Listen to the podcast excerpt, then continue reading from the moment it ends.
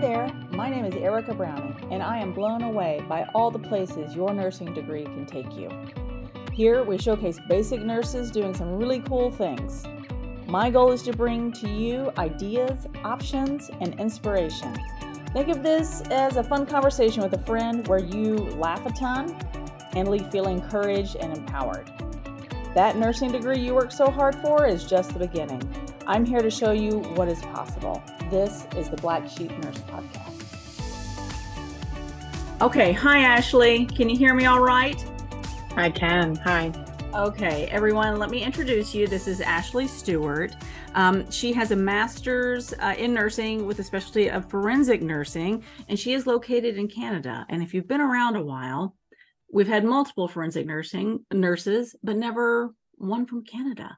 So I'm excited to talk to her to talk about her journey and talk about maybe similarities, differences, that sort of thing. So her current job, she is the coordinator of the Sexual Assault Crisis Response and Healing Program, and it is a community-based program. So again, if you've been a while around a while, you've heard there's different kinds of programs. They're hospital-based, there's community-based and what she works in is a community-based program and she's the coordinator and she's also um, adjunct faculty at duquesne university. So welcome ashley. Thanks for coming on. Thank you for having me. And she's been so gracious i have to say she just had a baby. So yes. extra thank you. So i've told everyone where you're from in canada but where in canada so I'm from a place called Winnipeg, Manitoba, Canada. It is right smack dab in the middle of Canada. Um, if you're familiar with North Dakota, North Dakota, I'm right above North Dakota in Grand Forks, about a couple hours from me. So um, beautiful place, cold in the winter, beautiful in the summer and fall. Yes. And so we were talking before, and you said it gets down how low? Oh, minus 25, minus 30. And then there's sometimes wind chill on top of that. So and then I um made sure to mention that I live in San Diego. so much warmer. I've visited there in winter and I would much rather spend my winter there. Actually, it's interesting because there's a lot of people from where I live who do spend their winters in Palm Springs, San Diego, Phoenix. It's a it's a big thing. That's how cold it is. Well, it's the same here. You know, people come from the north and they'll they don't typically come to California, they'll go to Arizona that's right. where they go. And I have to say, I grew up in Texas, but I spent a lot of time on the East Coast where there were these beautiful seasons. I mean, the fall in the Northeast, I have to imagine Canada is the same. When it is. fall, and you get these bright yellows and reds and oranges. And I miss that. You don't get that down here. So yeah, know, I guess not. No, it's give and take. So tell us, you were saying before you went into nursing right out of high school. I did.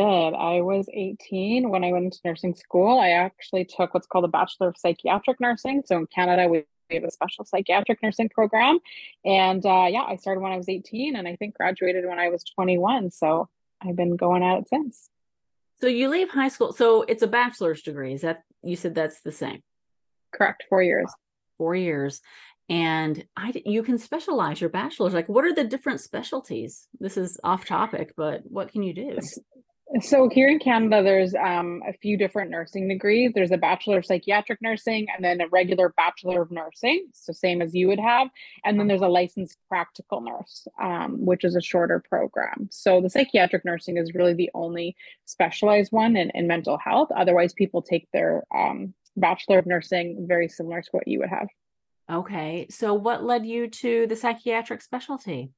That's a good question. I think initially I applied to both programs and I got into mental health first. I think I also really liked the intersection of of mental health, being able to help folks in that area, but also, you know, getting a flavor of, of a lot of medical nursing as well. So I kind of, I think, fell into it at 18. I don't know that you have a lot of rhyme or reason maybe on why you go into things and thankfully it's worked out um, very well and i wouldn't change it. Yeah you know we put so much pressure on 18 year olds and on ourselves. I remember being 18 thinking that i needed to have it all figured out. And you're a child. I'm old now yeah. so i'm like an 18 yeah. Old is like a child you know? I agree. I agree. so, we had um a few weeks ago we had dr yamas on and he got he went into he was psychiatric nursing and he got his NP in that and uh, he loves it. Uh, you know, Yeah. he started in the ER and I was telling him, you know, if you at least down here, if you wanted to work with psychiatric patients and you were in nursing school and you're like, how can I do that? Well, you had that one semester where, you know, you do that rotation and you're like, hey, I want to specialize in this. And it's like crickets. It's like, well, good luck with that. Go to the ER. And I was telling him and everyone else, you know, yes, you have psychiatric patients in the ER. You are not caring for these people. you Yeah, are stopping, you know, the crisis and then it's goodbye, which is, I mean, it's just like every other thing in the ER, but um, you Yeah. don't really get to spend that time and helping them formulate a plan and get better and that sort of thing. So, No, at all. um, right? I mean, is it the same in Canada? It is the same here, and same with the, you know, the regular Bachelor of Nursing. Same, you get one course, one semester, and then if you're going to go into mental health, that's that's it. That's all you have, right? Yeah. So you graduate nursing school. What did you do first? So I worked in acute psychiatry. I worked on some inpatient units. I worked in a schizophrenia inpatient unit. I then did what's called electroconvulsive therapy or ECT. So I worked doing that for a bit, probably one of my favorite jobs. And then I did another little clinic job where I gave depot anti- antipsychotics. So people would come see me every few weeks for their injection. And um, yeah, and I started actually doing forensic nursing casually on call while I was while I was doing some of those programs, and then eventually left that and, and did forensic nursing full time. Yeah, I think that's how a lot of nurses do it who get into forensic nursing. They kind of dip their toe in, you know, they're doing something else. It usually it's typically in the ER and it's not because you need to be an R nurse, that's just where you see it. That's where you're exposed Yeah, to it. And you're like, "Oh, hey, I see a forensic nurse. What is she doing? She or he, but it's typically she. What are they doing?" And that's how you get started. I do want to ask you something before we get into the forensic nursing. So you mentioned the ECT, electric convulsive mm-hmm. therapy. I have a patient who underwent transcranial magnetic stimulation. yes. Are you familiar with that? Is that similar at all? It's not the same. I'm not, I'm familiar with it, but I don't know a lot of, about it. Um, when I was doing ECT, it wasn't something that was big where I was working, but I'm sure there's some similarities, but yeah, definitely not the same. But um, I have some amount of knowledge of it. But it's uh, it's it's remarkable at how well both of those two treatments work for folks uh, Yeah. in certain conditions. So I'm very thankful for them. Yeah, he, I mean, he went multiple times a week. It wasn't like a one sort of treatment and then you go. I mean, he was going two and three times a week. I think they could have done up to five, but his schedule just didn't allow for it. And he said it really helped him. So, Yeah. Electroconvulsive therapy was the same thing. You'd usually come two to four times a week for maybe like 12 treatments and then yeah, Wow. see how So- we went. Yeah. Sorry, side note, I had to ask about it because I, I had never heard of it. I didn't know what it was. It got approved. So I coordinated it. So- Yeah, yeah. Okay, so back to you. You get into forensic nursing. Did you start out as a sexual assault nurse like most do, or how did you get into it? I started as a sexual assault nurse, and same with that, I kind of fell into it. Um, I actually had a professor in nursing school who did that, and I thought it was really interesting because I really liked the aspect of mental health and being being able to help folks at um, you know in crisis or at that point and after a trauma, but also really loved the medical aspect that was brought to the role as well. And um, I first got a job as a casual or what you I think called PRN down there as a sexual assault nurse examiner. Yeah, I've spoken to many forensic nurses because there's a tendency to think that forensic nursing um, is a little like CSI, and Mhm. it's not. Um, and specifically, in fact, all of the forensic nurses I've spoken to, they're like, no, you are a nurse. This is medical. You need to be an expert at head to toe assessment. You know, this isn't figuring out the crime, it's something completely different. That's that's so true. Yeah, I think there's a lot of perception that that's what we do, and um, that's collecting evidence is a very small part of what we do. It's um, you know, just holistically caring for that patient first. Right. Because in the program that I was with, you know, you do your head to toe assessment and you do collect evidence, but after that, you treat them, you know, with Mhm. uh, prophylactic medications, um, antibiotics, or getting them plugged into services. Uh, is that similar in Canada? You do the same thing? Absolutely. And not everyone that comes and sees us wants law enforcement involved. So sometimes you'll collect evidence, sometimes you won't, but you're right, we're treating the whole patient. Right. So, how long were you um, doing that sort of part time work as a sexual assault nurse? So, from 2008 up until 2012, I believe. So, about four years. And then I got a role as coordinating the program. And at this point, I was coordinating the one in the hospital. And I did that for 15, 16 years up until a couple months ago when I got this job um, starting a brand new program and coordinating one in the community. Ashley, how long have you been a nurse? Um, I graduated in 2007, so I don't know, 16, 16 years, 17 years. I've been a nurse for 12 years. Is it 12? What year is this? It's 12 years. And I'm like, this is, I, how, where did the time go? I know. So yeah, so I guess I didn't coordinate for that long, but I was in that program since 2008. So other than one year of my nursing career, I've been a forensic nurse for almost that whole time. So I think maybe I think in, in May it's probably 17 years maybe. But yeah, been at been at that hospital the whole time up until recently. Okay. So, so yeah, it flies by. Gosh, you're right. So you were the coordinator for the hospital-based program where you, where you worked, and now you're the coordinator for a community-based program.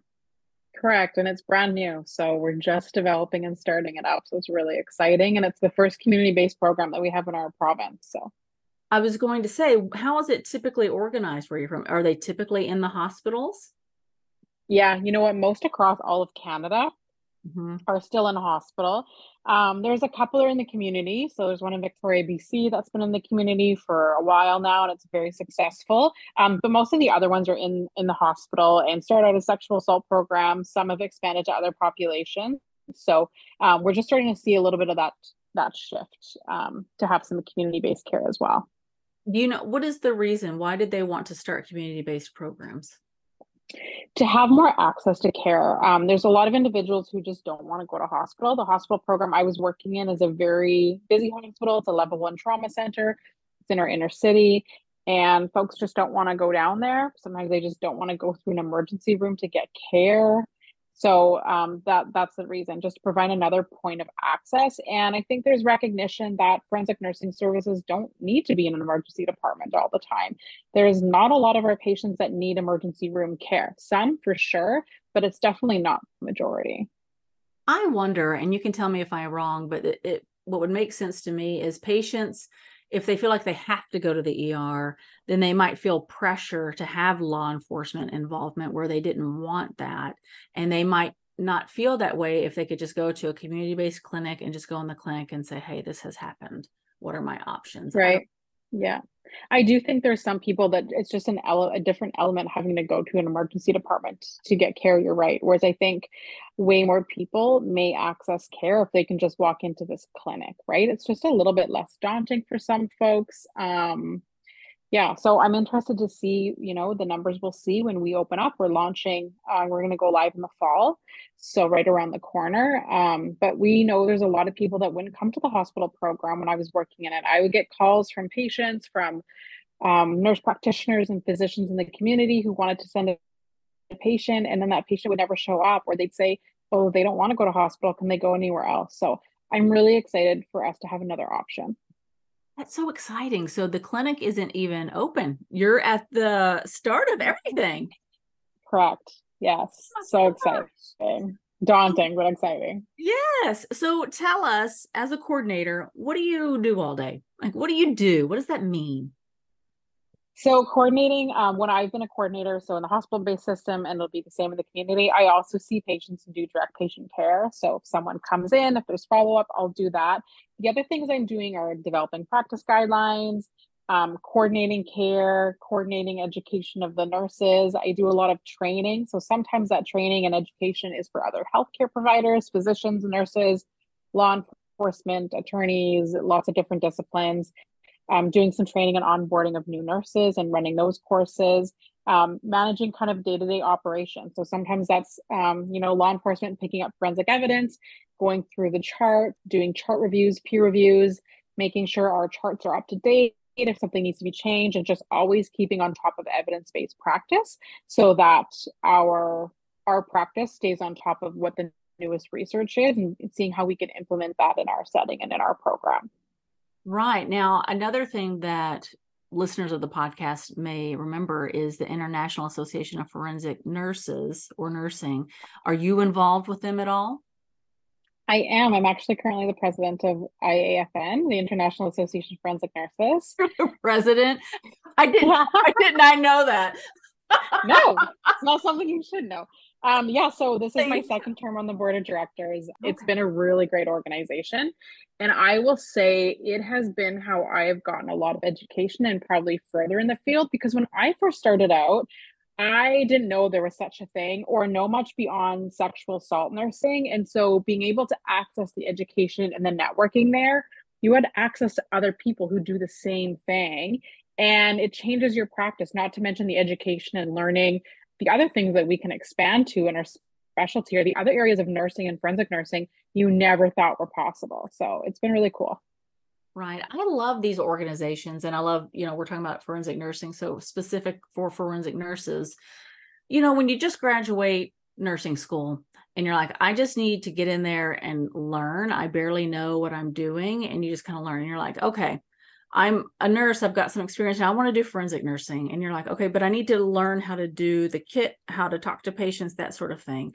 And these organizations take it a step further and really develop you as a professional a professional yeah. um, forensic nurse you know or sexual assault whatever you know people call it wherever they are i mean that's what i think what do you think they do and you know our international association has a certification exam so it just kind of you know ups that level but even if someone's not going to work in a specific forensic nursing program you know there's education that helps you in any area you work with because it's not to say that if you're working in surgery or medicine or palliative care or emergency, wherever you are, you're going to encounter patients who've been impacted by violence. So even having that training, knowing how to deal with someone um, after a trauma, or if they disclose something, or just giving trauma informed care is helpful in any area. Same as you know, if I'm going to take a course on wound care, you use that in so many areas of nursing. So that's kind of the great things too about all these nursing organizations is you can access that education that helps you in so many different areas. Yeah. I would say even if, you know, you're an ER nurse and you're like, well, I don't really want to do forensic nursing, or maybe y'all don't have a program near you. There is no forensic. Yes. Maybe you'd want to educate yourself, you know, and go to the IAFN and look at their classes and say, okay, we don't have a community based program. We don't, we're in the rural West Virginia or Canada, wherever. Um, Completely. Um, I'd like to know how to take care of these people and not be scared about it. Yes. Yes. Wow. Yeah, that's really, and we have a lot of people who come to the organization and get that education for just that reason. So whether you know like the very north of Canada or a rural area or Alaska or any other remote area, um, you have a lot of people come take that education for the exact reasons you say. Yeah. So we've established you're in Canada, you're running a program up there we know many American nurses that are running programs down here. And you both, all the nurses I've talked to, talk to the International Association of Forensic Nursing. So does that would could one conclude that forensic nursing in Canada is very similar to forensic nursing in the States? From my experience, it has been. Um, you know, there's some differences because our healthcare system is a little bit different, but how I treat patients and how I assess them is the same. Um, the big difference I find is, um, you know, the systems are different, the funding is different, right? So in Canada, we have we don't pay for our health care; it's not based on insurance. Um, so that's probably where the main differences come in, maybe on how we're funded and how folks may may access. That makes sense. So are you all funded by, I guess, Canadian healthcare? Is that how you get your funding? Yeah, so much of it is is government funded. So I know in the US when I hear a lot of programs they're like applying for grants and there's certainly some grants in Canada, but I don't think near the same magnitude or or the same amount. So our hospitals and healthcare systems are usually provincially or federally funded. So either by the, the province, provincial system, or federally the whole country. Um, that's how they're funded. So if any individual wants to go in and get healthcare, they don't have to worry about if they have insurance or not. They don't, we have what's called universal health care, which means people don't pay out of pocket for it, don't need to have insurance. So you go into the ER, you go see your doctor, you get what you need. So same when I'm assessing someone, whether that's for sexual assault, intimate partner violence, child maltreatment, whatever it is, there's none, you know, there's no billing, there's no talk about insurance or anything like that. So it definitely removes that layer. And as a coordinator, because I'm guessing a lot of coordinators in the US have to worry about this, there's no billing and payment I have to worry about after the exam. Right. Yeah, I think that I've heard from other forensic nurses in the states that that can be a barrier for patients coming forward. That sure. I have to pay for this. I don't want to pay for this. I kind of wish this would just go away, but they feel like they need to come in, but they don't want to pay, and it's that extra layer of stress that yes. they don't need. And I think in the States, I think it depends on where you go. I think most of them are free, but don't no one quote me on that, please, because I'm not the expert. Yeah. So well, and there actually there is a lot of so actually if you go to the International Association of Forensic Nurses, there's actually a tab on there about exam payment. So people can like look how it it works in their state, right? And so there's different acts, I think, in the United States that cover sexual assault examination. So you're right, people don't have to pay, I think, in general for it, which is great. Um, but yeah, I'm fortunate that I don't have to worry about that. Or some folks just maybe don't want it on their insurance or um, or they're not sure if it's covered, right? So um, that's a barrier we definitely removed. The other big difference is probably in our maybe testing and treatment. So I don't have the determination of you know, should I give someone prophylactic treatment for gonorrhea and chlamydia? And should I test them or should I just give them the prophylactic treatment and not test them because the testing's a cost? Here, we would do it all, right? We would test them, give them prophylaxis. You so that it. part's maybe a little bit different. Okay. I think it depends on where you were because I, I was in DC. And if I remember correctly, we tested and we treated if they wanted it. They could wait for the results if they wanted to, but they didn't have to. Right. Yeah, I've seen a mix of programs do both, which is excellent. That you can also do testing as well and not have that barrier of cost. Yeah. So, what advice would you give to a Canadian nurse who's like, "Hey, I want to get involved in that that specialty"? What would be your advice? I bet it's similar to here, but what? Let's hear what the president mm. has to say. no, just just me, just not the president. So, if they want to get into forensic nursing, my advice would be for them to learn a little bit about the different domains of forensic nursing, right? Because there's lots of different areas. I think often we associate forensic nursing with sexual assault nurse examiners, but there's folks. Uh, a forensic nurse basically is someone who's caring for someone who's impacted by violence. So, you might see people after domestic violence, sexual assault, child abuse and neglect. You might work in corrections Mm. You might work in forensic psychiatry. You might be a medical legal death investigator. So I think first kind of see what am I interested in? So go to somewhere like the International Association of Forensic Nurses and learn about those different areas, come to a conference and talk to some people doing the work and kind of see where your interest lies and then um, you know get some of that education.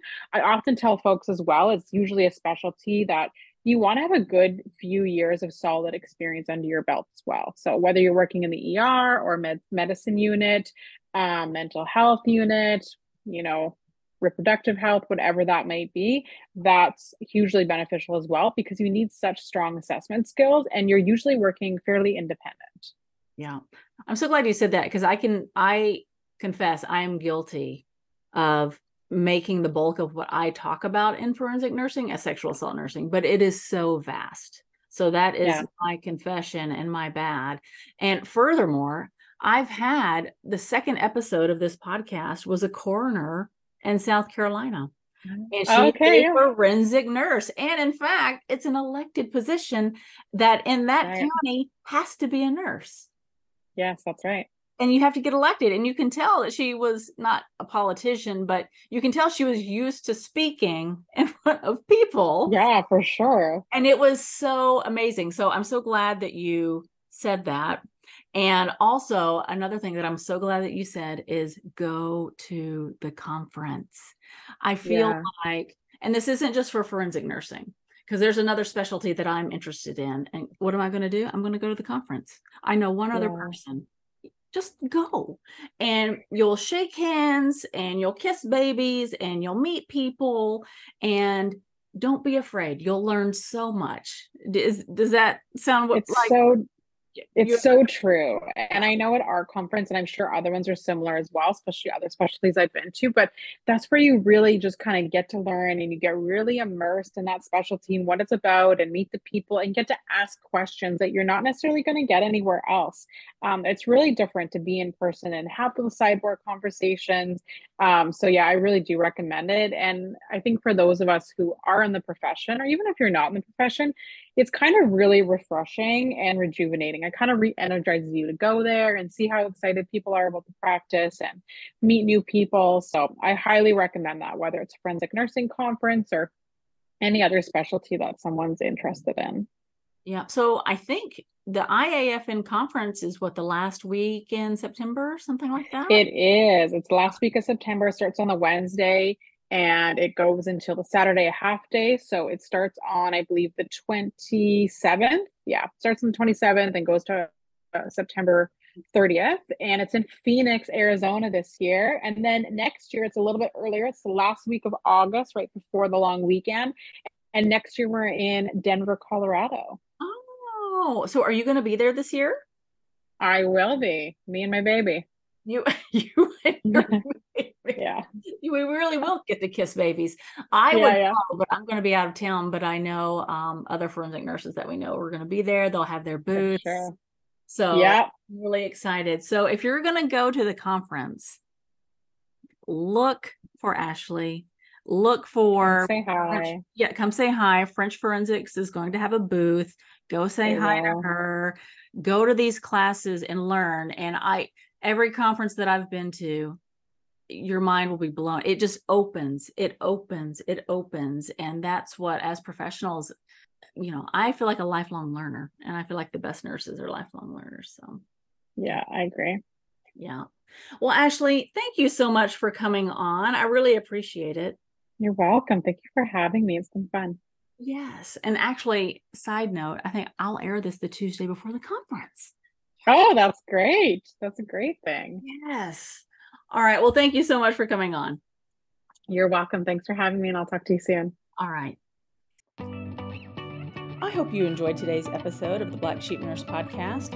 If you want more, head on over to blacksheepnurse.com for show notes and resources from today's episode. You can also join our email list and the website and have the link to weekly notes delivered directly to your inbox.